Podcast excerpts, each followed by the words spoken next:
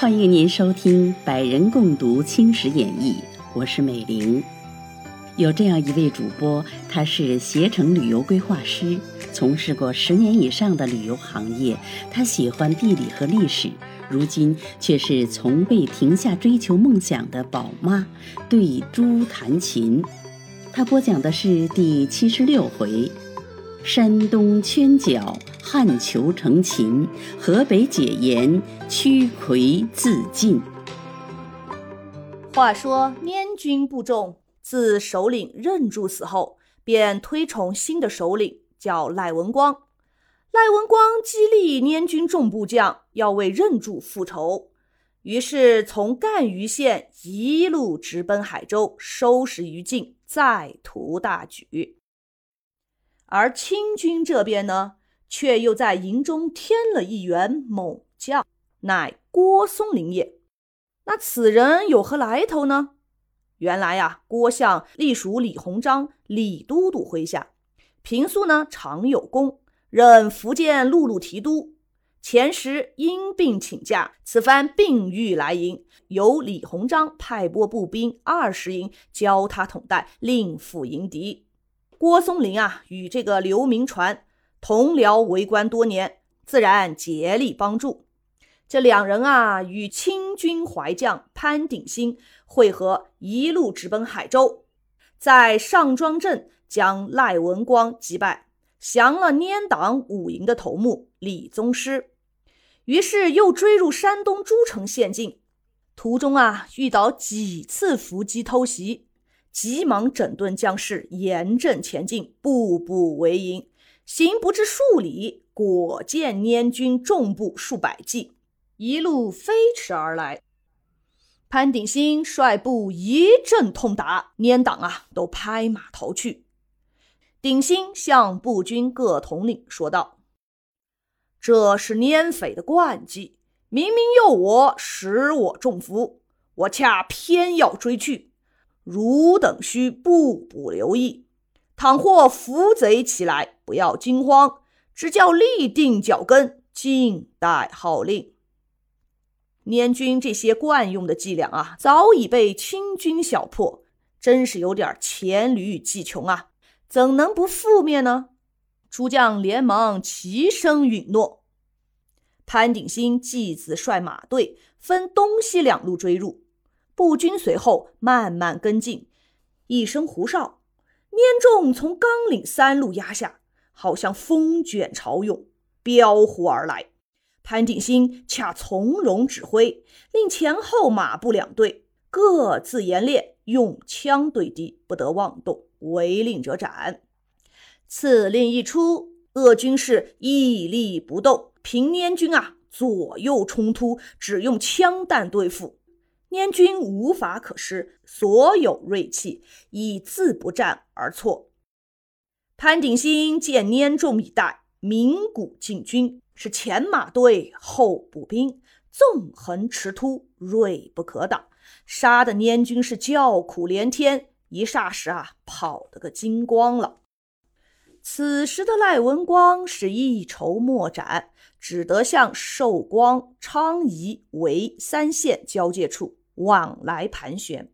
到潍县东北安固这个地方呢，又想抄袭成文，从海滩串渡内地，却到突然见清军大队人马摇旗而来，旗上呢均大书一个“刘”字，文刀刘哈。而非旧日的王兴安、赖文光到了此地，逃跑啊，已经来不及了。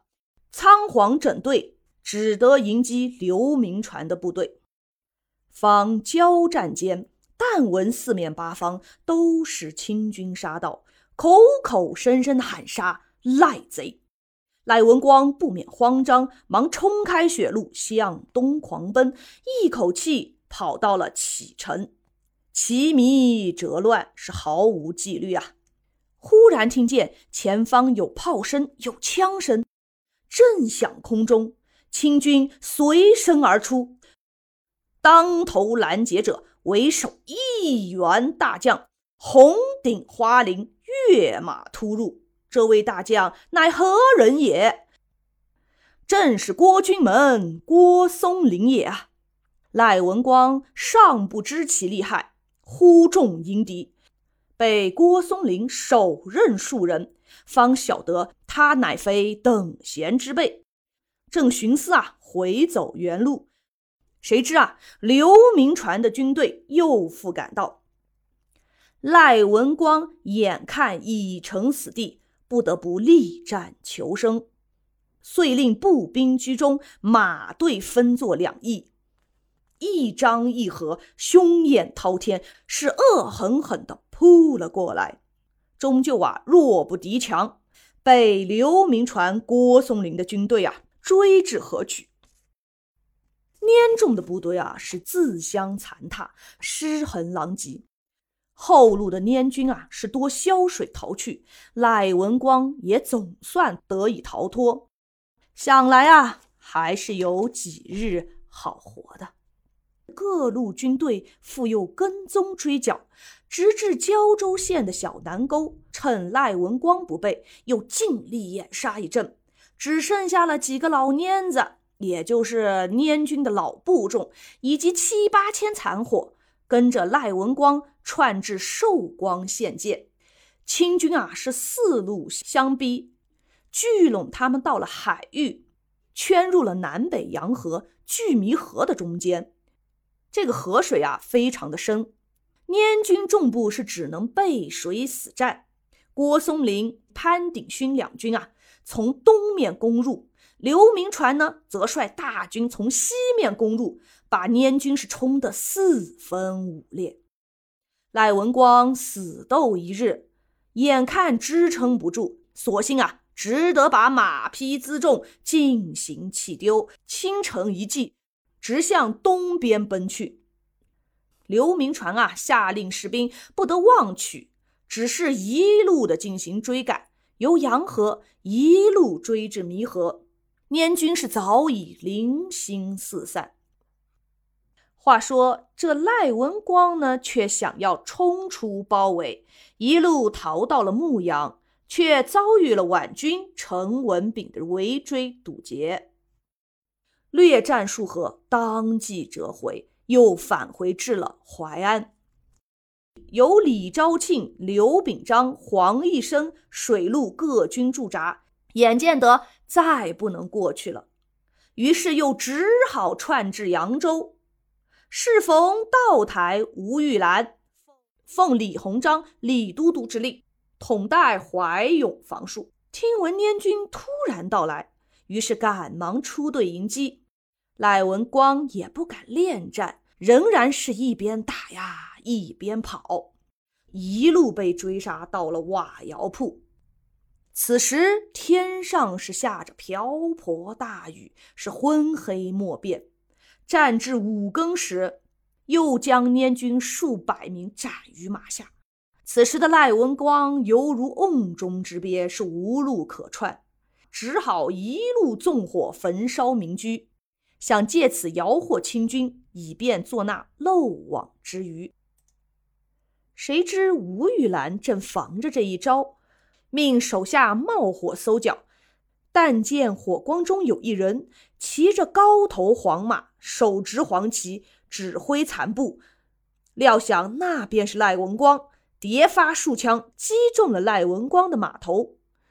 赖文光随马扑地，吴玉兰连忙督促清兵卫士突进，生生的将他擒住了。于是赖文光被审讯事实，就地正法了。剩下的阉党不过数百人，擒斩殆尽，只有几个逃了出来，也被各军搜杀无疑。东捻的各股势力一律荡平，朝廷收到了捷报，没有几天便颁发了赏典。李鸿章承蒙赏赐，加一骑都尉世职，提督刘铭传以下均得到了丰厚的报酬。曾国藩筹饷有功，以升受体人格大学士。至此，至此也受云骑尉世职，朝廷待遇功臣也算不薄了。红顶子都是从人血中染出来的。然而呢，这其中有一位与捻军勾结的张齐先生，却占据着山东省肥城县的黄崖山，也被官军入山穷剿，杀的是一个不留。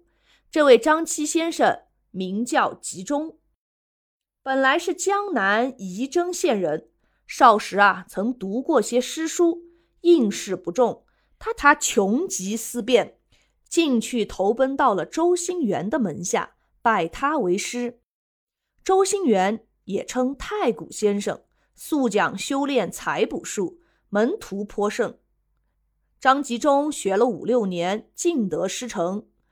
可是后来，这位周太谷却被江都百灵拿去阵法，门徒皆出行逃匿。张吉中啊，也避至山东，打听到近角渐宽。于是借传教为名，不论男女进行收录，有时候帮忙占卜风向、推测晴雨。很多人觉得非常灵验，因此被迷惑的人是一天比一天多啊！连一群莫名其妙的官僚也有些将信将疑了，远近都称他为张圣人，不知是文圣人还是武圣人。事有凑巧，捻军骚扰山东的时候呢。张纪中便占住黄崖山，叠石为寨，依山作垒，引诱渔民，以此作为托辞，筹建布防了起来。说是北方将乱，只此处可以避兵，乡民们就越加的相信，趋之若鹜。他偏装腔作势，不轻易见人。平日讲授教旨，无非叫他的高徒赵伟堂、刘耀东等作为代表。他自己只同两个女弟子深居简出，也不知是在研究什么经典，大约是闺门秘术、细图之类。这两个女弟子的芳名，一名素心，相传是其先生太古的孙女；一名荣商，系一个吴家的新双。山中每月必设祭一两次，每祭必在深夜，香烟缭绕，满室皆新。张纪中仗剑居中，两女盛装夹祀，庄严的了不得。若非教中之人，不能入窥。乡里都称此行为为张圣人业绩。谁知后来张纪中却与捻军勾结，揭竿起事。捻军后来兵败，一座孤危的黄崖山哪里还保得住呢？被官军一阵乱杀，覆巢之下已无完卵。不久，张继中就被屠杀，连同素心、荣商两个女士也没了着落。大约不是逃就是死，一场好姻缘却化作劫灰了。死则同穴，也可以无恨了。话分两头，且说东捻失势的时候，正值西捻扩张和蔓延的日子。西捻首领张总瑜自河南窜入陕西。却刚好遇到陕甘回民起义，于是与他们联络一气。陕西回民的头目叫做白眼虎，甘肃回民的头目则叫做马化龙。他们因捻军的叛乱，趁机骚扰清军。清军朝廷曾赦免盛宝这个人的旧罪，让他前往讨伐。可是盛宝带兵许久，却无功而返。于是朝廷将他拿下，赐了死罪。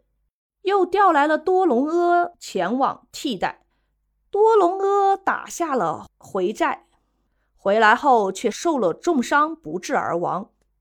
于是又命杨岳斌督师，又因病起归。不曾想杨岳又因病恳请朝廷回归，西边的捻军警示频发，终于惹恼了这位克敬伯左宗棠左大人。于是左宗棠。自请王讨为国效力，两宫太后欣然批准，立命移都陕甘，封他为陕甘总督，前往为教。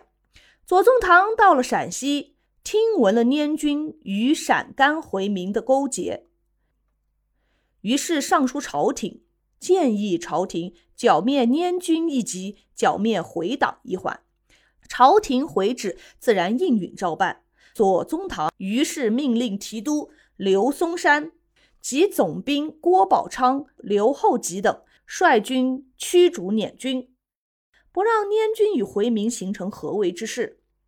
张总于从秦入晋，自晋入渝，自渝入燕，直扰保定、升州等处，金资戒严。盛京将军都兴鄂奉命赴天津，严刑防堵，并调李鸿章督师北上，会剿西捻。李鸿章不敢迟慢，立即清点各路兵马，启程前行。唯有刘铭传旧疾复发，不能成计，于是请假养科，因此未到。话说啊，这李鸿章到了济南。发现河北平原旷野是无险可守，只得坚壁清野，让捻军啊找不到可以掠食的地方。然后呢，再用兜剿的法子，劝令当地的乡绅和民众，一旦遇到报警，立即将粮草和牲畜赶入寨内，以免被劫匪掠夺。乡绅民众倒也遵从李鸿章的命令进行筹办。不像张总于所率的捻军是四处串突，连筑堡都来不及。两军第一次对垒，由郭松龄和潘鼎勋各军于安平城下大破张捻大军。第二次两军对垒，河南、陕西各军也陆续赶到，与郭松龄等会合，将捻军各部众赶至饶阳县境内。斩杀了捻军当中的邱德才、张武海。第三次两军对垒，捻军偷渡滹沱河，郭松龄、潘鼎勋兼程追赶，陕军统领刘松山、豫军统领张尧、宋庆也先后接踵而至，各路截击。正在渡河的捻军各部中，有很多人都被杀了。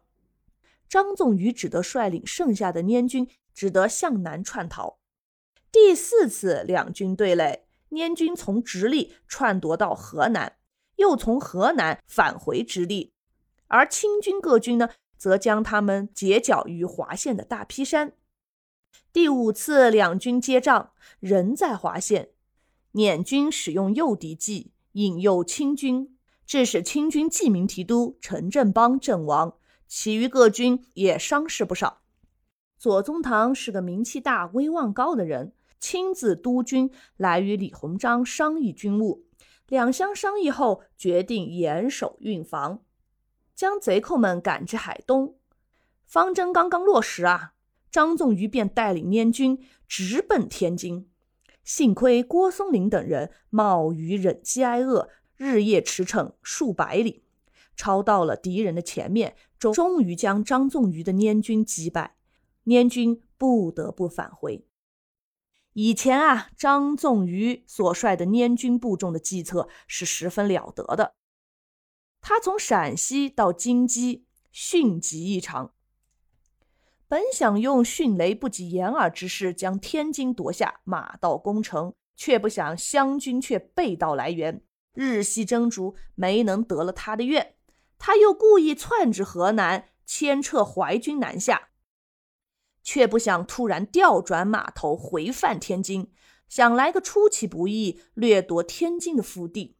偏偏这个时候，郭松龄等人与捻军角逐已久，早就了解到他们的狡猾计谋，防范防范着他回援突袭，与之并驱而北，且比他更胜一筹，赶在上风。一场酣斗，竟将捻军打败。自此，捻军已无计可施。随后，李鸿章大力助推防运，要求先把守西北运河，再来连筑长墙，绝了捻军的出路。适逢赶上郭松龄等追赶捻军南下，赶到了沧州这个地方。沧州南有截地坝，在运河的东岸。来到简河口处，立即关闭了运河的大坝，让河水升高，限制了捻军想要窜逃天津的后路。李鸿章立马飞书郭松龄、潘鼎新、杨鼎勋两军，修筑简河的长墙八十余里，分兵进行扼守。从此，天津的防线变得非常的牢固。再调派淮、直豫、陕、皖、楚各军都驻守在运河的各个地方。城防也是大功告成了。李鸿章又亲自率领周盛波等部队由德州沿运河查勘地形，尚未回援。张宗禹果断率着捻军部众扑向了简河的驻防，见淮军整队出营，料不可敌，不战即走。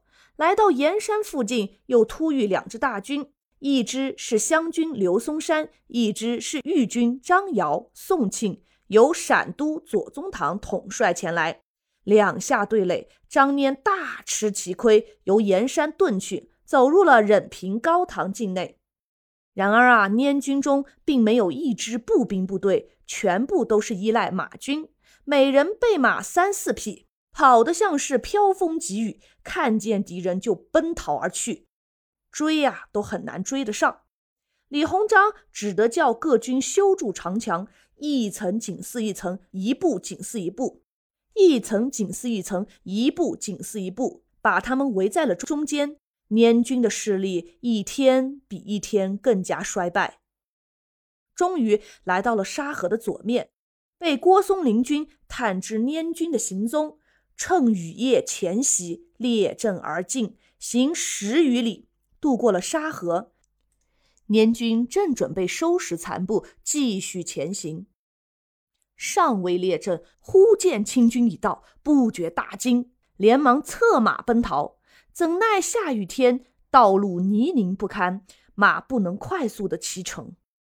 此时前有郭松龄大军，后有潘鼎新，前后夹击，马步连环叠进，无不以一当百，枪丸如雨而下，呼声雷动。捻军的气势被重挫，清军乘势而追。直抵商河城下，自沙河至商河三十里，沿途全是浮尸。张纵于带着他的亲队黑旗队回战了数次，被清军排枪齐放，着了担子数粒，坠马而下。旁有骑卒数十名，连忙将张纵于扶起，想要遁逃。这一场大战。击毙了捻军部众两三千，生擒千余名，还有五千余骑向东奔逃。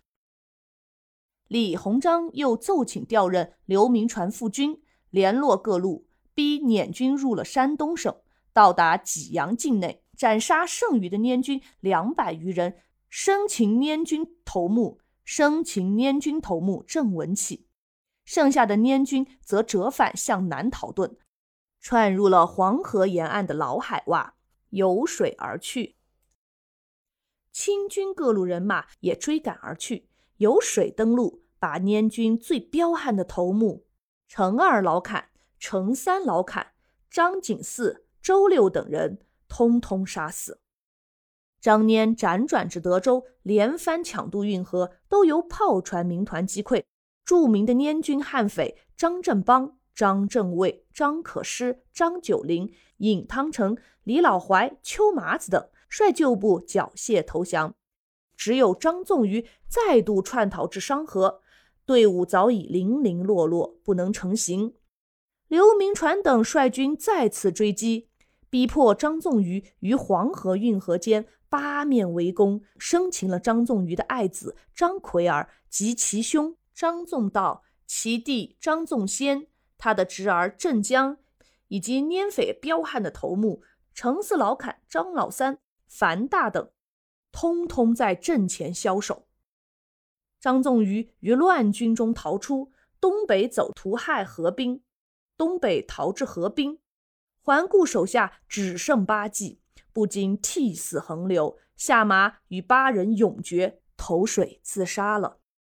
张纵于全尸而死。也算是他的幸运了。大家莫要以他与项羽相比。随后清军赶到，剩下的八骑有六骑死于刀刃之下，两骑被生擒。西捻军到此被清军完全肃清。此事自是六百里加急传至宫中，李鸿章、左宗棠等自然也官复原职。其余得力干将也论功行赏。就连军机大臣恭亲王奕欣、姬文祥、宝军、沈桂芬诸人，也因簪香机物得到了特别的嘉奖。甚至连清郡王贝勒、贝子公以及内外文武大小臣工，均受一级嘉奖。眼见清朝政府是拨开云雾，好似又迎来了一番太平盛。只是陕甘回民叛变尚未平息，左宗棠再次入境奏称，五年之后定可平息叛乱。两宫太后非常欣慰，令他即日前往陕甘。左宗棠受命，风驰电掣而去。左公好大喜功，言下自荐。还有云南一带亦有叛回滋扰，云贵总督潘铎被叛回马荣杀死，亏得代理藩司曾玉英秘密招安了回军首领马如龙，合击马荣，一鼓歼除。曾玉英本为广西的诸生，带勇入滇，累筑战功。潘铎死后。朝廷便任命劳崇光继任，崇光一见玉英，大加赏识，于是将云贵军事全部委任给曾玉英。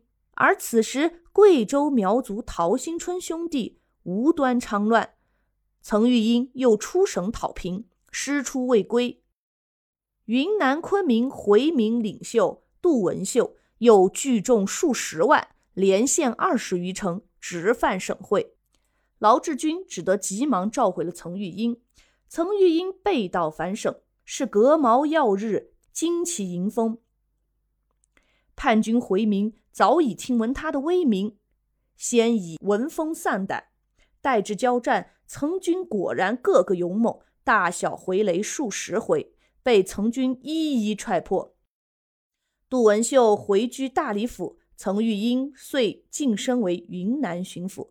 两宫皇太后及同治皇上料知陕甘、云贵一带不日可以荡平，于是便从整日忧心忡忡的状态改做了安闲。慈安太后向来贤良淑德，态度倒也没有多大变化。